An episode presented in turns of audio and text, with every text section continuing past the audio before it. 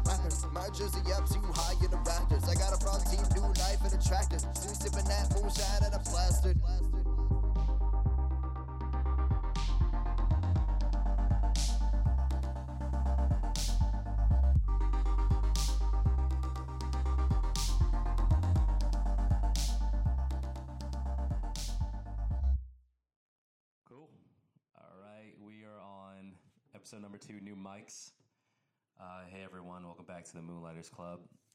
The Moonlighters Kitchen. I'm actually recording this in 90 degree weather with with the oven on 400 degrees because I didn't plan well. So this guest is going to have to deal with me multitasking uh, while I'm baking chicken and while we're actually baking in these. It's about multitasking, so we're we're in our element right now. So I'd like to introduce everyone to uh, our our newest guest, Scott Everton. Hello, Scott. Hello, thanks for having me. No, thanks for coming, man. It took us a while to get this set up, but I'm glad we could get this set up. Um, it uh, a little while ago, I was actually uh, um, convincing my fiance to uh, take her entrepreneurial endeavors more seriously. So we were at a pop up market in the Seaport District in Boston, Mass. Uh, it was a who's running? Is that Young Black Professionals? It's I know it's BBOB, which I think is like there's definitely black in there somewhere. Right. It's uh, yeah. it was a it was a black theme pop up market in the Seaport District in Boston, and I ran into Scott, uh, who was who had a display going. I'm not there. black, by the way. no, but he had a business. Uh, so we've been trying to set this up ever since then. It's been about a couple weeks, but I'm glad we could. Um, so uh, let's give a little background on, on Scott. Scott, where are you from originally, uh, folks? Where'd you go? Born and raised? Where are you from? Yeah. Where have you been recently? I'm a I'm a native Bostonian, so I'm from Dorchester neighborhood of Boston. Even more particular, I'm from Upham's Corner, which is like a section of Dorchester that I'm from. I'm actually fourth generation Dorchester. I didn't know that. Crazy, right? Yeah, that's So my great grandmother is from the same neighborhood that I lived 28 years in. So I lived on a third floor apartment of a triple decker, which is like a real like historically Dorchester, Boston kind of building. Mm-hmm. And so I lived in a third floor apartment, the only place I ever lived for 28 years before I bought a house in Roxbury. And now I live in Roxbury. Where's your wait, Where's your family originally from? Like, where they? Uh, My, so my mom's from Columbia Point, which Okay. is like a, a project housing of Boston. yeah. My dad's kind of a vagabond. He's like from Boston as well, but uh, he was in foster care and shit like that, and kind of bounced around a little bit. Yeah. So he doesn't have the most lineage or history, but he, if you asked him, he would say he's from Boston. Okay. Cool. I didn't know that. Okay. Yeah. Because I, I yeah my family, my grandmother's is from South Carolina, and my dad's side's really from Alabama. My dad was born and raised in Alabama, so my mom is born and raised here, but not too deep in the Bostonian roots. It's like I just I'm a generation in. Like, Yeah, that's pretty uh, pretty black of you. Yeah, yeah. we, Because, we uh, don't we don't we, we're not from black, here. Yeah, yeah, black people of Boston are always like Caribbean, Haitian, Jamaican, Cape Verdean, Yeah. and it's not usually like actual African American roots to the Right. south. You know what I'm saying? Exactly. So you your family's Boston, you're Bostonian raised. We actually met at Boston Latin Academy, which was an exam school, and I've had a few guests actually. Uh, uh, Lawrence White, Ernest Bennett. Oh man, yeah, yeah, that we uh, on the show as you know well. I worked with Lawrence not too long ago. he was at the Kroc too, right? He worked at Kroc too. That- that's right. Okay, Yeah. okay. So it's this is a theme I ask all the time. What was that experience of Boston Latin Academy like? Because it's not. We're, it's public, but it's not like public public. I, di- I didn't get the experience that everybody else gets. I came in as a beezy. Yeah, that's right. You got in there. my life at the time was like busy with the inner city workings of my neighborhood so i was like drawn in heavy to what uh, being a like poor urban youth will draw you into Yeah. so like i didn't really get much of like a high school experience it was where i like showed up and left to because i i had to to not be truant and like be a true fuck up of a kid Yeah. but like my Boston Latin Academy experience, I think is way different than than everybody else's. What do you mean by that? Were you? So like, I was in no clubs. I I didn't have like my the memories I have of life during the high school years come from the people in my neighborhood and the things I was doing where I was from, not from the things I did while I was in while I was in high school. Okay, okay, that makes sense. And the Beezy thing, so for listeners, so Boston Latin Academy starts at seventh grade, and everyone goes from seventh to twelfth grade. They have this like history of being new together, and then staying in the school for six long years and graduating in this big achievement. I came in in ninth grade, already kind of made me an outsider a little bit, Yeah. and you know was never really in the club of like, man, we've been here forever, and da da da, and also just uh, I don't know, didn't really end up in any good clicks or anything like that. Not to a fault. I wasn't like sad about it, but my friendships and lives, I'm really lucky to have a lot of lifetime friends and like friends from my neighborhood Yeah. that made my life like enriching in that way that I didn't even get to tap into the value that high school has. Which is which is a dope thing to have high school memories and friends and all those things that you build, but I didn't really get to tap into that so much. I thought you had that. That's- funny you say that because when I would see you, I thought you, you, Nah, we all knew to- each other. And we, I had I had a little clique of like the older kids like Will and Corey, yeah, and that was cool. But that was from Edson, who is from Upham's Corner. yeah, that's right. So as a yeah. Beezy, I saw Edson and went like, "Hey, person I know, let me cling to you a little bit." In the first month of being in a new school where everyone else knows each other, and he accepted me, and then he was kind of he was he was part of a cool clique. Yeah, yeah. Will and Corey and him were like older than me and very cool, and Yeah. they like let me in, and I was like, great deal. But it, it wasn't like I wasn't part of their clique in life. I was part of their clique when I clocked in for high school. Yeah, you know what I'm okay, saying? yeah, I hear you. And so it was like, oh word, I, I like somehow got a path into this cool clique. But once it was time to go, I was like, okay, bye guys, see you later. Got it. Okay. So as it's going on, the older you're getting, when you're getting ready to leave Boston Academy, eh, did you notice? Did you think your life was going in a different place than the people you were living around at the time? Did you? Somewhat, but no, not really. That was that was uh, that was my trouble. I, I had to go to summer school to graduate. Okay, I like did progressively worse in grades. I did too. In my you know what I'm saying? like in my senior year, I probably had like 86 tardies. Yeah. You know, I had like Yeah. a joke of a class in the morning. I had like one of the Sullivans, Yeah. the one that died, which like his class was not a class. I I had think that it like first period and then study second period. I think it was Thomas Sullivan. Was that Latin? Uh, If anything, it was He was just a broken, it- it- like yeah. you know, he seemed like a nice guy, but he truly didn't try. It wasn't. It wasn't a class. It was ridiculous. Yeah. And so I had him like first and then like study second. So my senior year, um, no bullshit. That number eighty six sticks in my head. I think I had eighty six tardies, and I had like failed some classes. So I had to go to summer school to graduate. And uh, I have him on Facebook now. There's a dude, Mr. McGuire, the teacher. Yeah. I never had him or anything like that, and I never really fucked with him. And I especially didn't fuck with him when I went to go like pick up my diploma. I had to go like August 10th bec- after school was done. Yeah. And I had to pick up my diploma, and he was like in the principal's office, like doing whatever teachers do before school starts. And I remember picking up and just kind of being a dick about like giving me the diploma. And it was so hard for me to not be like, yo, shut the fuck up and give me my diploma. like, there's nothing stopping me from just giving you everything that you don't want, bro. Like, just fucking give it to me, dog. You're being a dick. I find no humor. I never fuck with you. We have no rapport. This is not the time, dog. Like, just give it to me. And you know what's funny is I see him on Facebook and I like the shit that he's doing. He engages with students. I, he has this thing he's doing right now with school lunches and all this kind of shit. And I rock with him and he seems like a great dude. Yeah. But I would love to hear what he would say if he ever heard my tale that I just told of how he kind of like, he like put that diploma in front of me and like pulled it back and like put it and pulled it back. Not actually that, but like a version of Right, that. right. Where it was like, yo, this is, n- I find no humor in this dog. Like, this shit's not funny. so, so uh, when you when you graduate, it's funny when I, I feel like I was I was just super. I just didn't know what the fuck I wanted to do when I graduated. So like I just went to college. Was it always your plan to go to school, major, work? Now, you know what's funny is Corey Allen wrote uh, for something for a class, and he talked about alternative graduates, talking about people that were graduating who weren't planning on going to college, and he featured me and then another girl.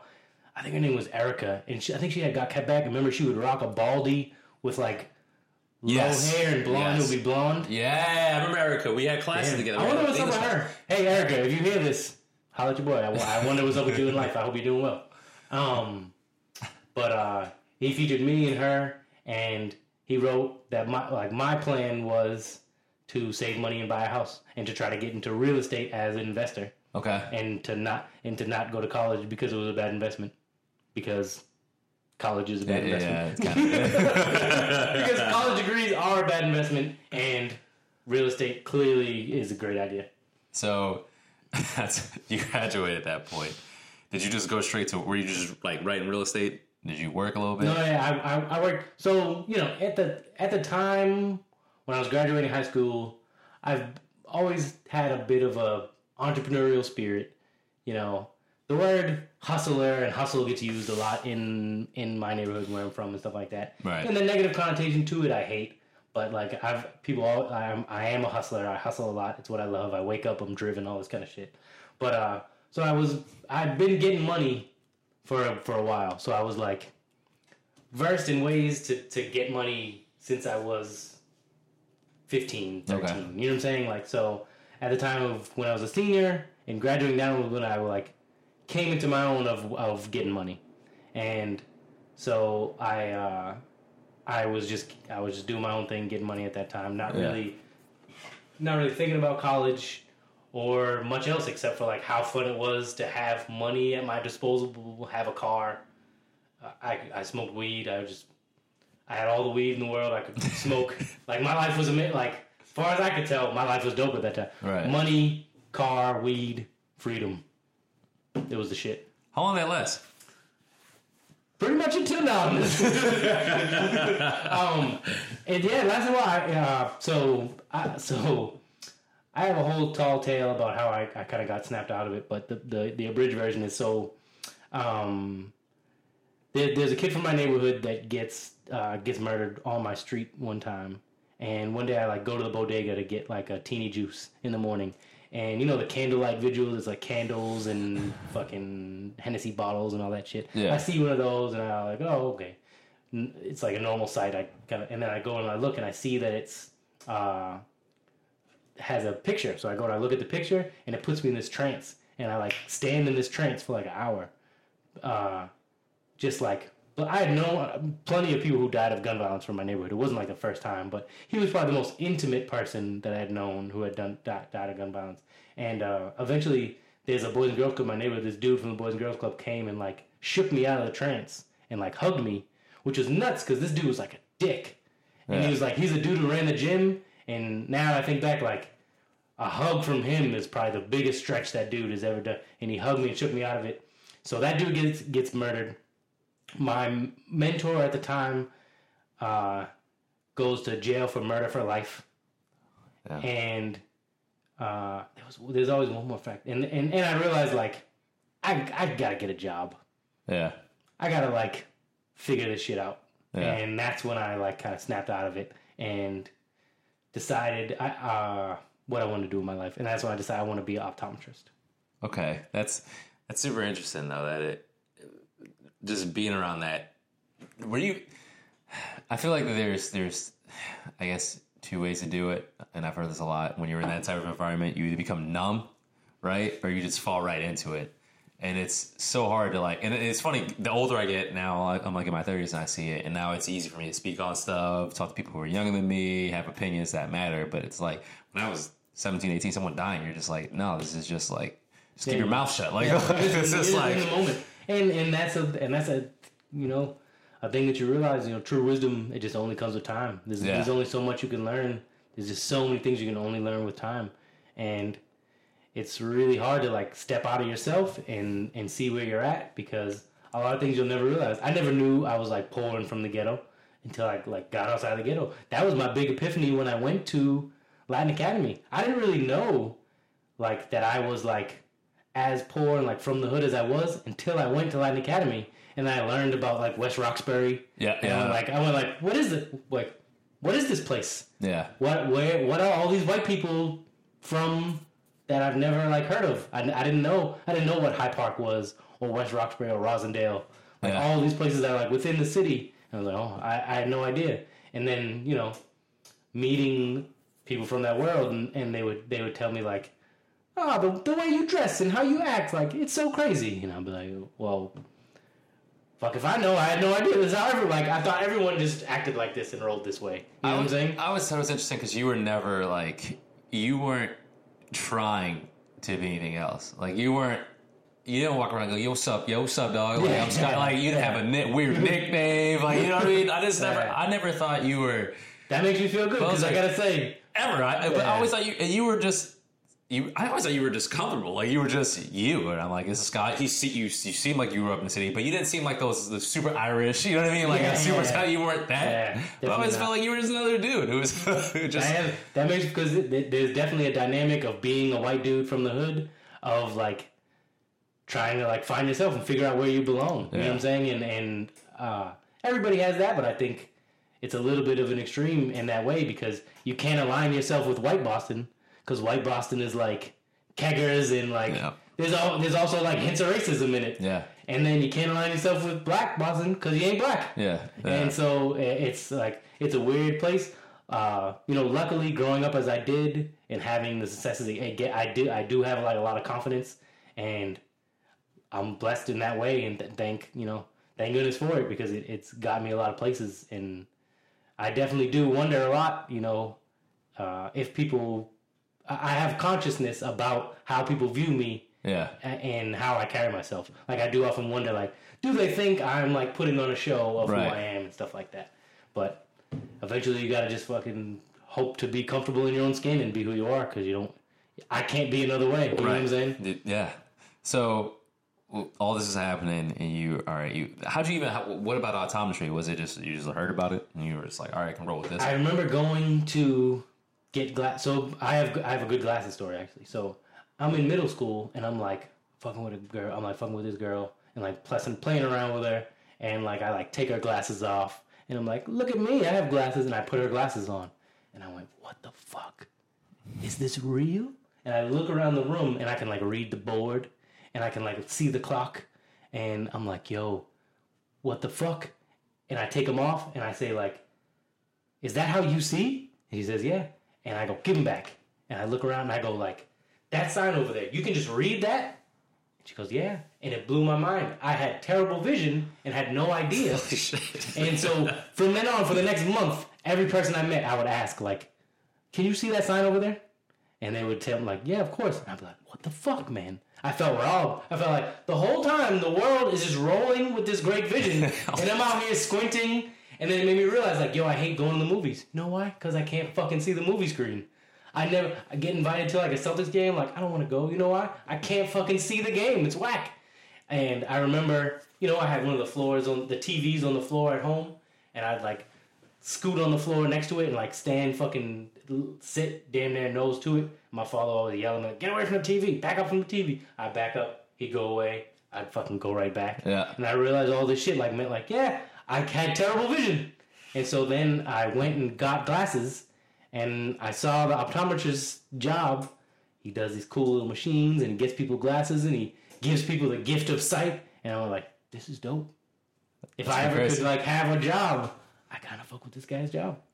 That's what's up. So Yeah, was cool. Did you go to uh, the, the giantest community college in the history of Boston, Bunker Hill? Like, was that your first stop? Pretty close. I I probably would have. My um, my mom went to Quincy College as like a, I don't know, thirty or forty, probably forty something year old. Yeah. She, my mom's one of eight kids from the project. You know, a lot of them have died young from like one was murdered in a was like stabbed in a bar fight. One like overdosed on heroin and was crippled. Like crazy shit. You know what I'm saying? Like one was in the Vietnam War and came Yeah. back and wasn't really the same. Like crazy shit. And and so she had a, a crazy life. And eventually she went back to school and like got a degree after I was like a teenager and shit. And she went to Quincy College, which made me have that, you know, in my network, in my spectrum. And when I did go, I went to Quincy College. Okay. I went and I, I looked up uh, optometry and medical school prerequisites. And it's like a list.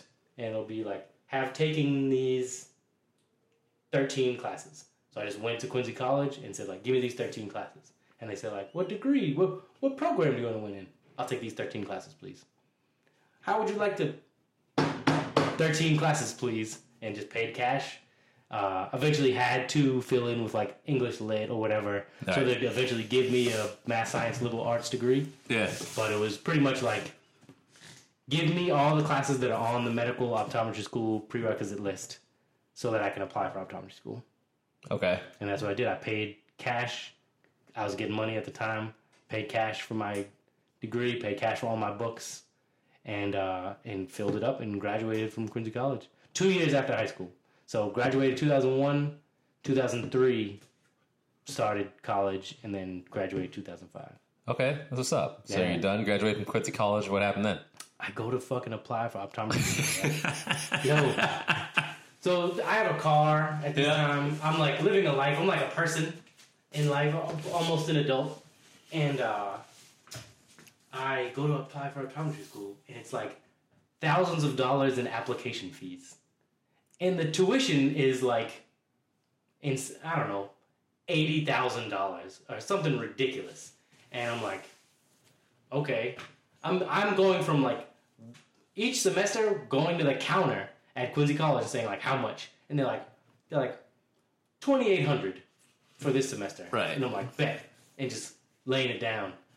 I can't do this. You know what I'm saying? Like I'm like, first of all, you want me to pay two G's to not get in, to apply, and then y'all can say no that I don't get into optometry school? Like fuck that! I'm not doing this. Like no more.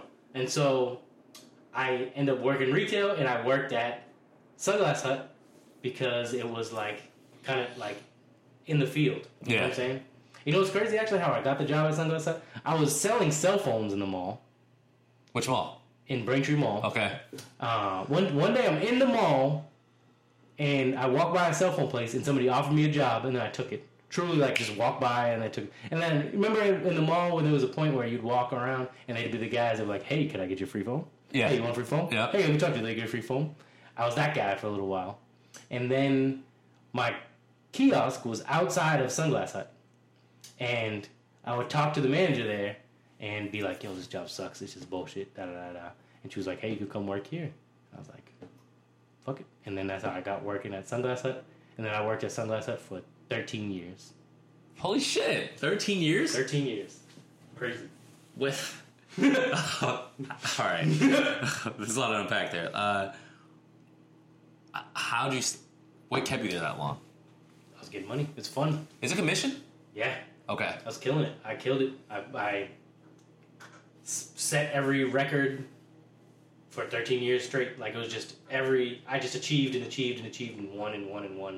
It was just positive reinforcement after positive reinforcement, and eventually, you know, it was to the point where I was like, I had the highest volume store in the city. I owned a home in Roxbury and worked in the Prudential Center. Rode my bike to work. Showed up late, left early. Told everyone what to do. Worked whatever schedule I wanted. When I clocked in, I would like, you know, mostly charm and flirt for a living Yes. and make like when I left, I was making like seventy five thousand a year, like just fucking selling sunglasses. Were you? Was it like management too? Yeah, So I you, grew into the manager role. you grew into that. So you're moving up, managing stores. What? Yeah. What are the shitty times like at Sunglass Hut? Like I've worked, I worked a shitload of retail jobs, man. Best Buy, Circuit Cities, your People steal glasses fucking every day. People steal glasses every day. A good one. So I'm in Braintree Mall, right? This is before. This is before I had been a manager and shit like that. so I'm in Braintree Mall. A couple dudes walk in, and there's like Chanel is like the highest end brand. It has a special case and it has like a lock case. And so a dude asked like, "Let me try a couple Chanel pair on." I'm like, "No doubt." I open it up. Now this dude's sketchy looking, but I had got so many wins from giving great service and like no timid hesitancy Yeah. to like the sketchiest looking dudes that I I I it was like part of what I would do. Like even the a dude would come in reeking like weed with Yeah. like fucking Tims and baggy pants and a big gold chain, and I'll be like, "Hello, sir, how may I help you?" And he'd ask to try the Chanel. I'll fucking, you got it, and I would give him the royal treatment every time. And a lot of times, it would turn into them fucking buying five hundred dollars sunglasses, Yeah. and where everyone else would be like, "Oh, yeah. scary black guy." Yeah, exactly, You know what I'm saying? yeah. Like, so he comes. I'm like, he wants to try Chanel. Like, you got it. Try Chanel. Uh, I go, I open the case, and then he and he tries one, and then he turns and he goes and tries something else.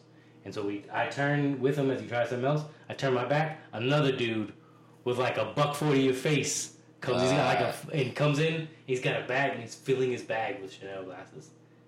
And I look and I go to shut the case. And I'm like, "Yo, what the fuck are you doing?" And I go to close the, close the thing, and he steps nose to nose with me. He goes, "Don't get fucked up over no glasses."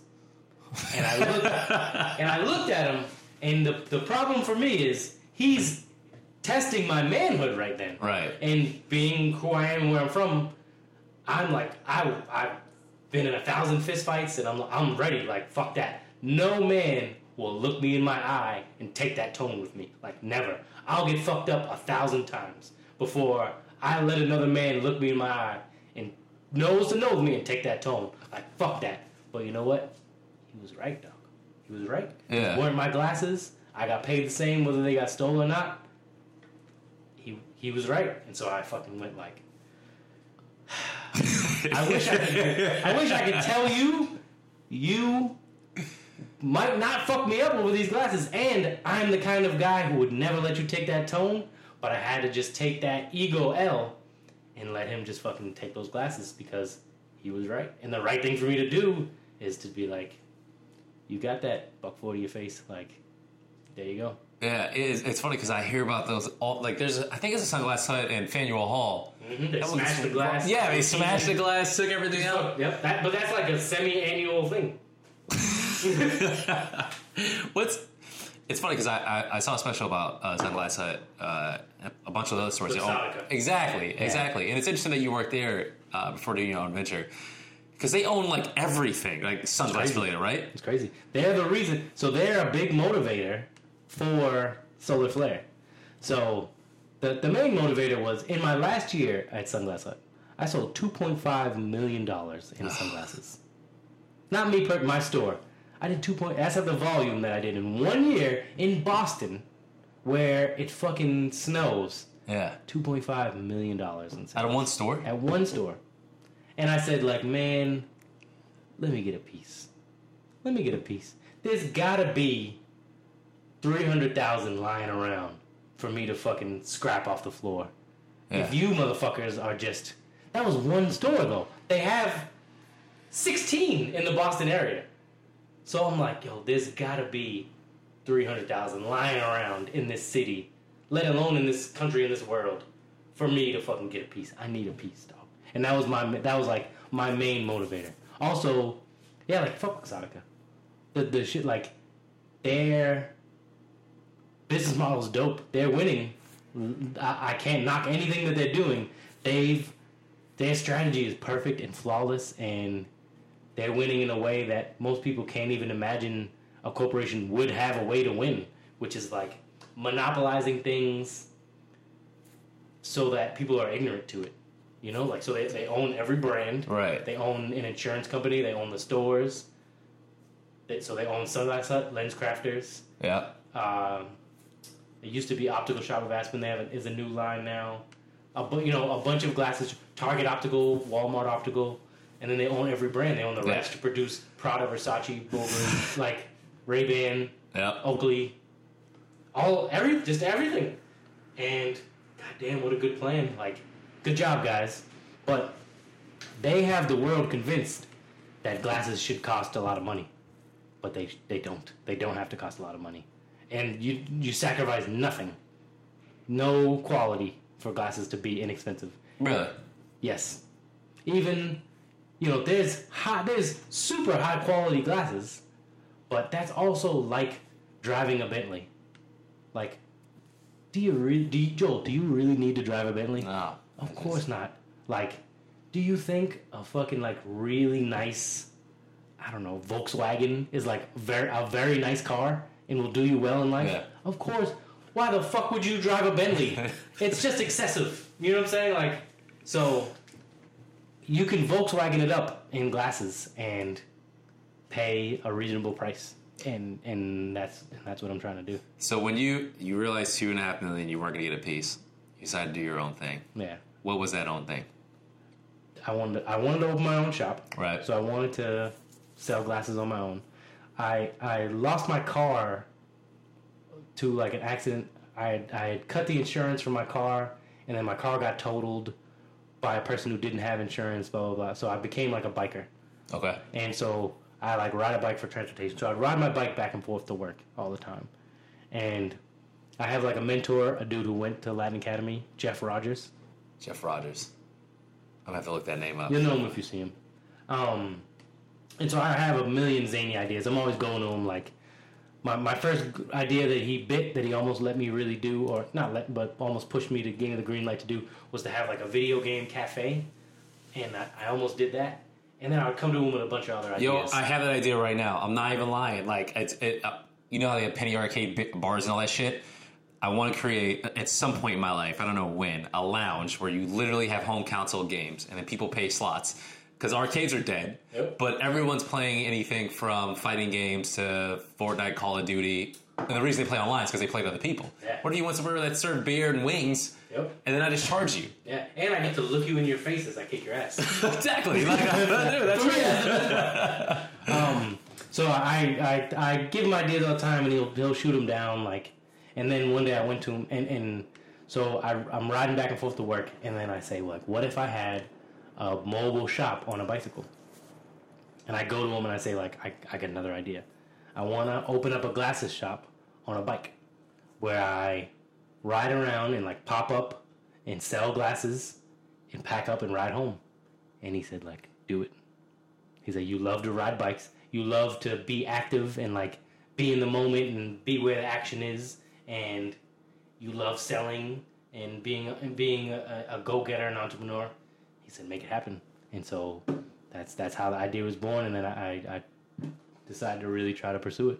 How long from saying it to opening it? How how, uh, how, many, how many months? How many weeks? About eight months. Eight months. Yeah. Was it? What took the most time? Was it just saving? Was it strategy? No, it was finding the person to build it.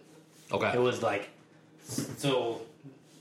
It's luck after you know streak of luck after streak of luck with Solar Flair, and uh, I find this mobile library thing that is on a bike trailer, and I see it and I say like something like that, and I find the person from the Boston Public Library and they refer me to who built it, and the guy who built it, John Ramos, is this like bicycle advocate. He's all about bicycle advocacy and like making more bike lanes and making the streets safe for bikes and how great it is for people to realize biking for transportation for life is for the world. And I go to him with Solar Flair idea and he says, I love it, I'll do it. And he's like a genius engineer okay. an actual fucking A plus savant genius. And his passion for bicycle advocacy with the money, the little bit of money I had to try to make this happen, made me, you know, the luck of the draw for him to like do this for me as a passion of his. So he like he built the design of Solar Flair for me like as a favor because he wanted to see something bicycle based in the world. Okay. Cool. So his love of being bicycle friendly and being a bike advocate and me wanting to have a bike thing made me luck the fuck out and have this genius engineer design with the most amazing detail and intricacy a transforming mobile pop-up optical shop. So you had an idea. This guy builds it. How'd you meet him? I found him through Boston Public Library. I like I searched him out. I, through credit to me, tons of like cold calling, research, and diligence. That's and I need people to hear that because I feel like every time you hear a success story, it's like, oh, I had this idea and then this, and then people are like, oh, that's easy. It's like, nah, there's probably a lot of Yeah. work. I've been very lucky, but I like I I I I'm a driven guy. You know what I'm saying? I wake up every day fucking I I can't turn it off. There's there's nothing I can do to like chill. All I want to do is win. And uh, yeah, it was a lot of I like researched I found the thing that seemed close to what I wanted. I found the contact through the Boston Public Library. I hit her up. I followed up with her, found out who built it, got in touch with the dude who built it, set up a meeting with the dude who built it, pushed him to give me a quote, on and on and on. nice. All right, so get it out, get it built. What once once it's ready? What was your? Did you know where you were gonna go, or you just? no. I don't know. I don't know anything. So it's this it's this interesting dynamic of like being a street vendor and popping up in places. The city ordinances are so old that like no one in the city even knows. Like if I I eventually got a meeting with Public Works, I fought my way into the door and and got a meeting with like one of the guys from Public Works Yeah. and said like, "Is what I'm doing legal?" And he said, "I don't know." he's he's like a super Boston dude, the the classic white Boston dude that just has a job in City Hall. Y- yeah. you know what I'm saying? His Like, cousin's just- cousin. yeah, exactly. Just like he, he lives in Hyde Park, so he can have city's residency. Yeah. You know what I'm saying? Like he just goes like, I don't fucking know, man. Who knows? So the ma- the main thing about what I was doing, so I, I would pop up on street corners, and the main thing about what I was doing was that if no one called on me, like called, uh, the what the fuck? Code code enforcement Yeah. then then nobody cares. The cops don't care. Hopefully, I'm not on somebody's private property, Right. and so and that's how and that's how it worked. Code enforcement told me like that. That's so. Code enforcement is who can ruin my day, and they said like, look, man, if somebody calls, we don't give a fuck. We're not coming to fuck with you. Like, but if somebody calls and says, hey, this guy's vending illegally, Yeah. then we have to come and we could take your whole shit if we want. I went Wow. like, I went like, got it. What's So, the first neighborhood you went to? uh, like Newbury Street, Newbury Copley Street. Square.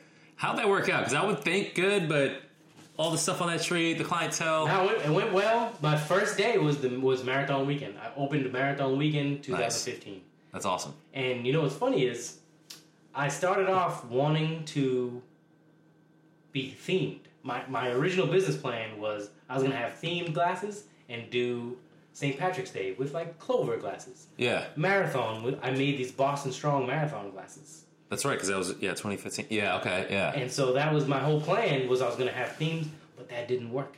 No one bought the themed glasses. They were a fucking dud. I still have 200 pair of fucking Boston Strong glasses in my. I might have thrown them away at this point. Um, people were buying my boutique fashion shit, which is what I always dreamed and hoped, but I never thought I could waltz my way into being a fashion boutique pop up shop. I thought I would have to be a niche, quirky thing, and then maybe I could grow my brand and then open up a fashion line. But it's that that's not how it went at all. The market determined that they fucked with my my fashion line, and now I'm like a edgy, unique eyewear experience, which is what I what I always dreamed I could open. You know what I'm saying? I didn't want to be where you bought goofy shamrock glasses Right. like that's fucking lame. What I want to be is where you go buy some cutting edge, different shit you've never seen before from a guy on a bike, and now that's what I am. That's what's up. Yeah, it's dope. It's really dope. So, Newbury Street's first. Uh, it, it's funny that you said Newbury Street because I remember there was a guy, I can't remember his name. His name was Derek, man. He had a truck called Green Street Fault and he would sell clothes out of a food truckish looking Yeah. truck. Yeah. And he got shut down because his was big.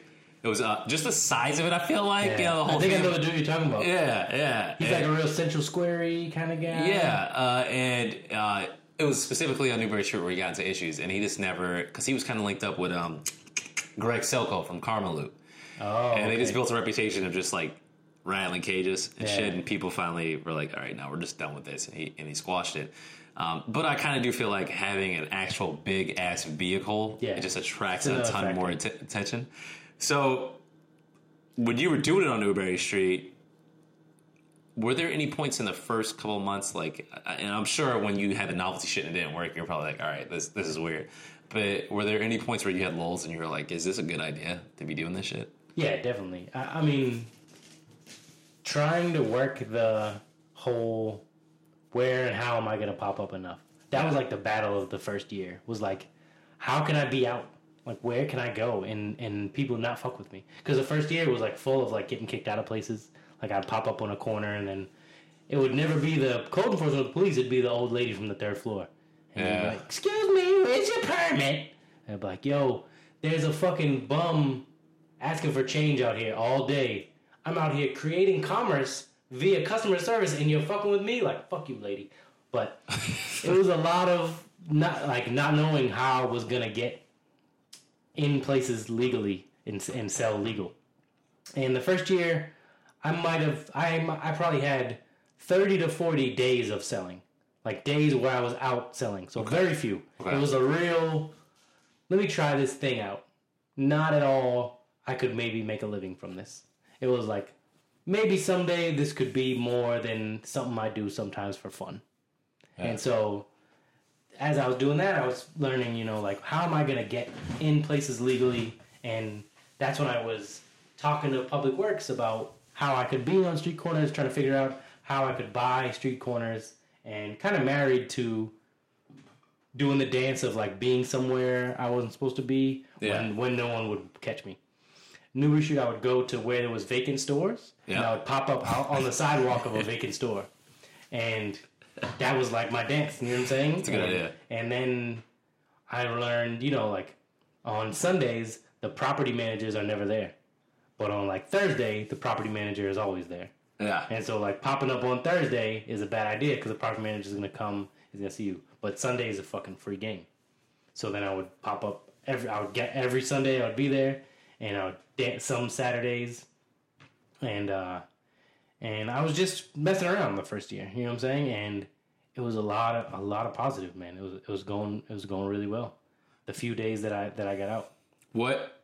When did the was it like like you were talking about the uh, trance for going to school? Was there a moment where you're like, "This is it"? In the in the second year, in the second year, so I I I eventually built a second store, and was it the same dude who? Same dude. Okay. same dude, um, and it's a completely different design, and you know so so, so one day I I work at Kroc Center. Yeah. One day somebody leaves this like long extendo bike at the Kroc for like two weeks, and finally I'm like I'm taking this thing home. It's been sitting without a lock, like in the front, just sitting there. So I'm like I'm taking this home. I take it home. I send a picture to the dude. I'm like, could we make a store out of this?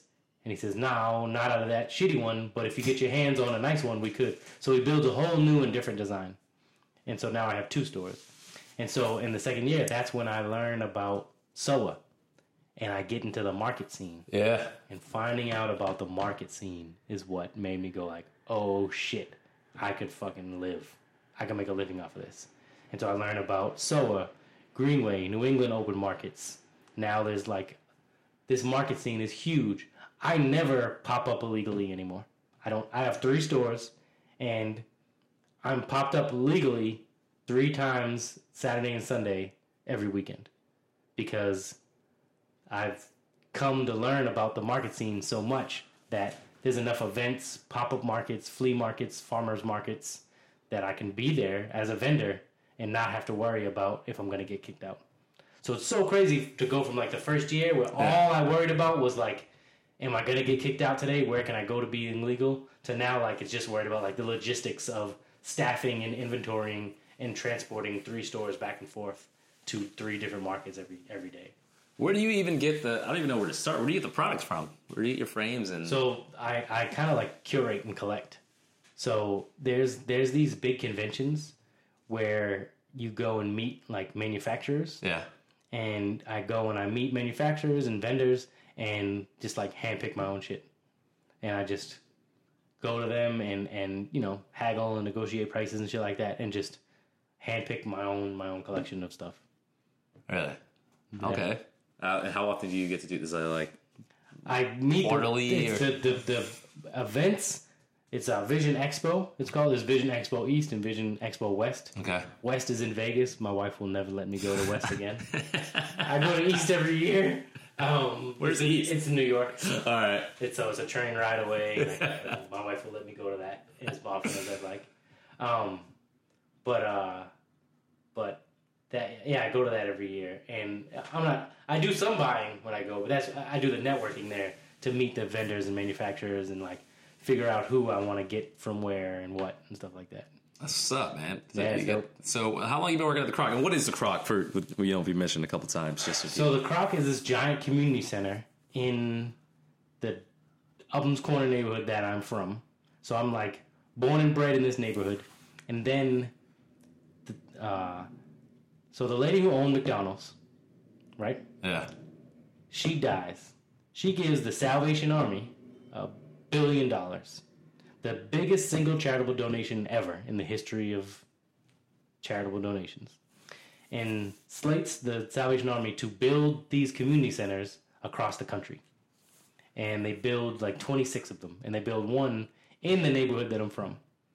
So right around the time where I I had no idea that's where that came from. Yeah, I it's thought crazy, the Kroc right? made something. That's Ray know- Kroc. That's yeah. yeah yeah he and he the first one was built in San Diego and they also own the San Diego Chargers. Wow. Okay. Shit. Sorry. Go ahead. I'm Yeah, and, but but do you know like do you know what the Salvation Army is? a little bit. I, I just know who they are. I don't know too much. Yeah, much. it's like a church. I did not know that. Yeah, no one. I didn't fucking know that either. um, so it's a church. So the place is a church, Okay. and they like try to be a church as much as possible. But of course, no one goes there for church. Right. Right. Actual 0.5 percent of the people who walk through the door go for church. Um, it's this giant community center with like an indoor water park and a gym. It's like a Boston Sports Club, a YMCA, a Boys and Girls Club combined on Dudley Street in a, a ghetto urban Yeah. area, and uh, and I'm like and I'm like the manager. How long you been there? I worked there since they opened. So actually, when it was getting built, I saw it and said like I'm gonna have my hand in that because growing up as I did, I saw so many like I had so many bad community center experiences. So many dickheads who worked there who were just like, you know, working because they couldn't get another job Right. because they ended up in the field and they had no passion for it and they're just treating kids like shit. Watching the Reggie Lewis Center get built, thinking it was gonna be like, oh man, this is gonna be amazing. It's just for white kids to run track. Literally. Uh, and I said, like, fuck that. I'm gonna have my hand in this because I will not let it be what Reggie Lewis was. And so I got a part time job there when it first opened, worked there part time, off and on. Eventually, Sunglass Hut got kind of shitty. New management came along, and like, I learned some good life lessons about being, you know, some personality flaws that I have, and I, I learned when everyone knows you think you're the shit all the time, it's not a good way to be. Yeah. And so I, I kind of learned that lesson a little bit. And I ended up deciding to leave Sunglass Hut and go to work full time at the Kroc, br- bringing my talents to South Beach. Yeah. And uh, and I went to go work at Kroc Center full time. And it, it was at that time when I was designing the solar flair plans. Where you're there. Yeah. Seems like you got to figure it out, man. Like, uh, you work, you're able to work somewhere w- with a little bit of soul. Like, I feel like the majority of people I talk to uh, work, and they're good at what they do, Yeah. but it can be soul crushing at times, right? You Yeah, can be exactly. making, who cares, six figures, whatever, doing financial work, uh, IT work, but it's just a skill. And then they leave and do this thing that they really want to do outside of work. It gives them a ton of joy, but they got to turn it off from nine to five. I feel like you know, just being able to contribute to something like the Kroc Center Yeah. would be so much more fulfilling. It, it really, and that's why that's why I went, and that's why I worked there. I remember like the higher I grew in Luxottica, I would go on these like corporate trips sometimes and shit, and it would be so lavish, and I'd be like looking at the the five course dinner I was having and thinking about how they would tell me to cut payroll for these minimum wage kids that are fucking working for me, wow. and I'd be like, dude, I'm about to eat fucking escargot fillet tonight, and you're like worried about my payroll, like you dicks yeah, and and I was like, uh, "Fuck that! I'm gonna I'm gonna go. I'm gonna do something fulfilling." You know what I'm saying? And Yeah. I would be so envious of the people at work. I would go to these conferences, and and after hours, they would get together and they'd be like, "Oh, let's go do culturally relevant things. Let's go like drink craft beer. Let's go talk about fucking things that are relevant to both of us." And I would just be on the outside, like, "I don't fuck with any of what y'all do." yeah, like none of your world intersects with my world. I have no fault with you people. I don't feel bad because I'm on the outside. I don't think you're bad people, but I will never click with you, and I'll never feel like, oh man, it's so great to bond with you after work.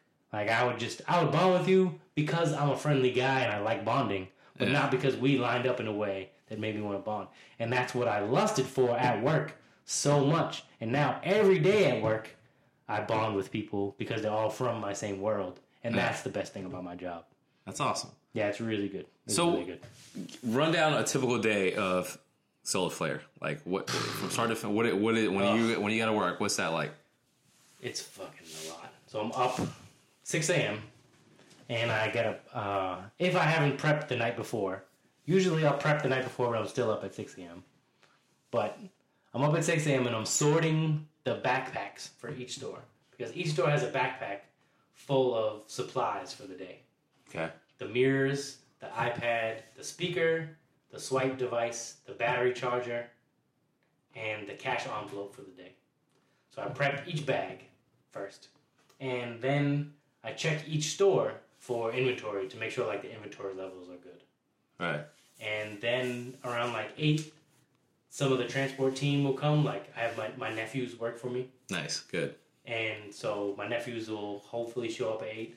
Sometimes they sleep in my house, and I'll like fucking wake them up at eight.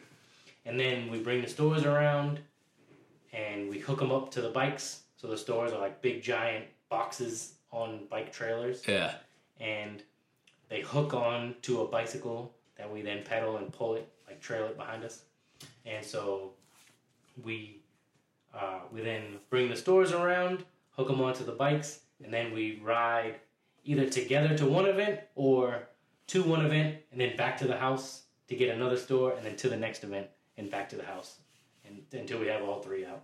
Yeah. So we'll ride to the event, set the event up, which means, you know, do the whole transformation, uh, build the store up, turn it from a box into like a giant optical shop display, uh, put all the inventory out, uh, set up the the mirrors, the display, the iPad, the music with the with the special station that's like the family friendly bumping fun station Yeah. all the inventory, the cash envelope for the day, um, set everything up. So now we have you know a full, a full operating retail store, uh, and wait for the salesperson to get there. And then the salesperson gets there and sells for the day.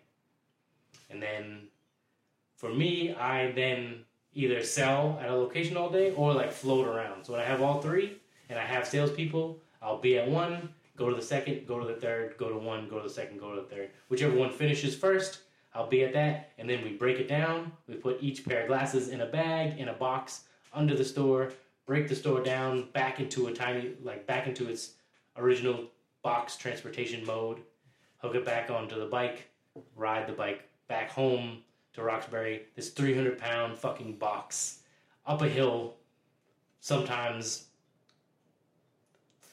you know, 20 miles to East Boston to an event in East Boston, uh, just fucking sweating, riding a bike hours and hours all day, um, and bring the stores home down like a back alley. I live in like a brick row house.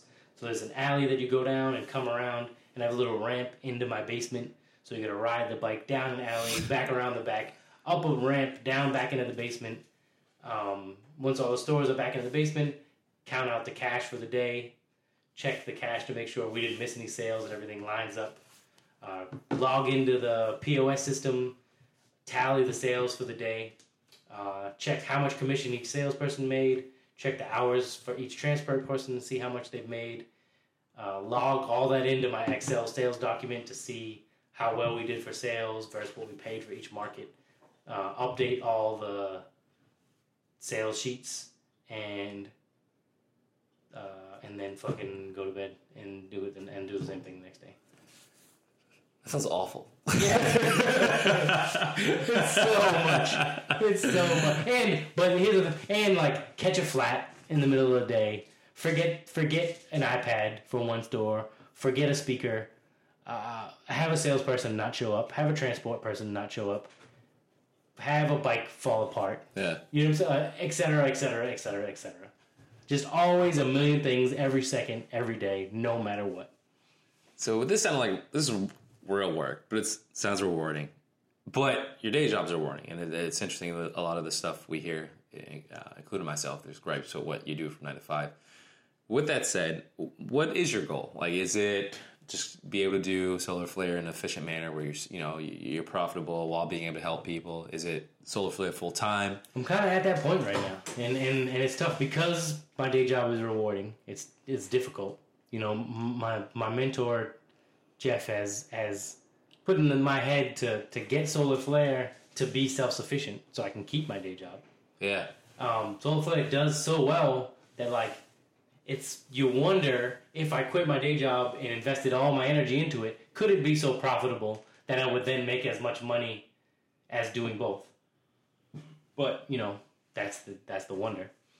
Um, but I, I I don't know. I think I would much rather, of course, grow Solar Flair to be huge, and I'm working with a, a consultant team that I got through a program through the city, like for free, Nice. of all these like Fortune 500 young professionals who are the shit. Shout out to Kate, Caroline, Aditya, and the new guys that I don't know your names yet. Sorry, guys. Hi, Caroline. Um, and they're like, oh, I think it's Carolina actually. Sorry, Caroline. he said that. He said that, not me. Um, but they're like giving me their time and like holding me down and like helping me with. Yesterday, I sat with Carolina for two hours and worked on like my mission statement, which like I was never gonna fucking do. Yeah. And so what I'm realizing now is I'm gonna staff a lot of like teens and young young urban youth to get them involved and to make them money so they have money in their pocket Yeah. and to show them that hustling doesn't have anything to do with drugs Yeah. and that's part of my mission is to like keep young urban youth involved and get them jobs and keep them involved and do my best to like pay them a living wage when I get the opportunity and to provide affordable eyewear for people. Do, do you wear glasses? I will eventually. Not yet, but If another person who needs to wear glasses so I can use their lack of sight for a perfect analogy, everyone on the on the um, consultant team doesn't wear glasses either. really. So when I'm meeting with them and like giving them my whole spiel, they're like, "I love your energy, but no, I don't wear glasses." I'm like, "Fuck, God damn it, Kate." um, so here's the idea. So I need glasses to live. If I lose and break my glasses right now, I'm fucked. I can't like I can't drive. I can't definitely can't ride my bike. Like Yeah. I can't survive in the world. Solar Flair needs to be a place where people can go and buy prescription glasses without so much rigmarole for an affordable price because it's a necessity in life. Yeah. And we in Luxottica in the world right now is that guy who bought the what drug did he buy and then he raised the price Oh, 1000%? I can't remember. It was that guy. like yeah, like, Luxottica is yeah. fucking that guy, man. Yeah. Because people need glasses. But you don't know that, but glasses cost a million fucking dollars. Like they're the worst. Yeah. Frames are hundreds of dollars. Lenses are hundreds of dollars. You have to pay an optometrist, have an active prescription, pay an optician. All this bullshit that doesn't need to be that way. And Solar Flair is gonna win by usurping that whole process, providing affordable eyewear, and providing one-stop shopping for prescription eyewear. Show up in an instant, buy glasses that help you for an affordable price. I respect that. That's Uh, the that's the that's the big picture vision. yeah. And being invested in my community, I'm, I'm going to open my first retail shop in Upham's Corner, Nice. uh, and we're going to provide affordable eyewear, and we're going to, you know, do all we can to to change the culture around how people think about buying glasses. There's a lot of companies doing it already, and they and they're doing great work. Um, but I want to do what I can to have an economic impact on the community that I'm from and the people from my world so that they can they can grow confidence and share in the wealth of what it feels like to be an entrepreneur and to and to have the like spirit of winning in a way that isn't programmed into us that isn't being a rapper, a basketball player, or a drug dealer. You know what I'm saying? One last question. Are you happy? Yeah, I'm pretty happy. I'm pretty happy, dude. I've been I've been going through a lot lately. I've been really stressed, but uh, I'm in, I'm definitely in a good place. Good to hear it, man. So, all right, where we find you? Where, Solar Flair, how do we? Yeah, so Solar Flair, I sell glasses on a bicycle. That's my bit. when people walk up to the store, I'm always like, "Hey, we sell glasses on a bike." I pop up at uh, markets throughout the city. Yeah. Um, if you've ever bought glasses from a guy on a bike or a girl on a bike, that's us. Uh, SoWa we do constantly. So every Sunday we're at SoWa Open Market. Uh, Greenway Open Market we're at every Saturday and Sunday. Nice. Black Market in Dudley we do pretty often. Yeah. Uh, uh, BBOB, which Yeah. is like Boston Black Business. Something like that. Yeah. Ugh, if they hear this, I'm out the market. They I will apologize. I'll put it. I'll make sure I I'm put it in the liner notes. Um, I'm there monthly. Uh, and I'm going to be at Boston Pizza Festival coming up soon. Nice. I vended there yes, last year. Um, Carson Beach is going to be my spot for the summer. so I Carson have a, a, a store stationed at Carson Beach from 4th of July until Labor Day. Okay. And, uh, and that's, you know, a beach that's not really a destination for people, but I'm trying to make it a destination because it's nice. It's right in the city. It has parking. It has water and sand and is a beach. And there's nothing there. So Solar Flair is going to be there because maybe people will buy glasses, but also we're trying to create commerce and create venues in the community that we're from by by trend setting and being innovators. So we're selling glasses at Carson Beach all summer. Come and fuck with us and support us and frequent the beach. Nice. Well, Scott, thank you, man. I appreciate that. This, Yeah. is, this is interesting, dude. I learned a, I learned a little bit. Thanks for having me, man. So we- we'll definitely have to check in a couple of months. We gotta Yeah. make sure you're that close to that retail shop. Have me back, man. Uh, I'll, I'll love to to update. That's not, that, that sounds good. Uh, and to anyone who's listening, thank you. Uh, we appreciate it. Uh, I'll make sure to put all your information up on our site just so people can find you if they have questions or if they need I'd help. rattle off like my Instagram and shit like that, but I feel like that's just pointless. Nobody's. Has anyone ever listened to someone say what their Instagram handle is and then ever looked at it? Because if you have, DM me and tell me because I'll be impressed. Because I don't think that shit is. I think it's zero percent. Yeah, I don't know Zero percent. that someone has said. To hear it and then look. And I'm at Solar Flair Optics. S O L A R F L A I R O P T I C S. Solar Flair Optics. Follow me. Find me on Instagram. I'm Like, fuck that. No one's ever done that. Well, uh, well, I, I appreciate it. Follow him if you want to. Please go to it. Uh, Please do. Please Instagram. Um, but thank you again uh, for listening to our episode, and we'll check back in soon. Dope. All right, Scott.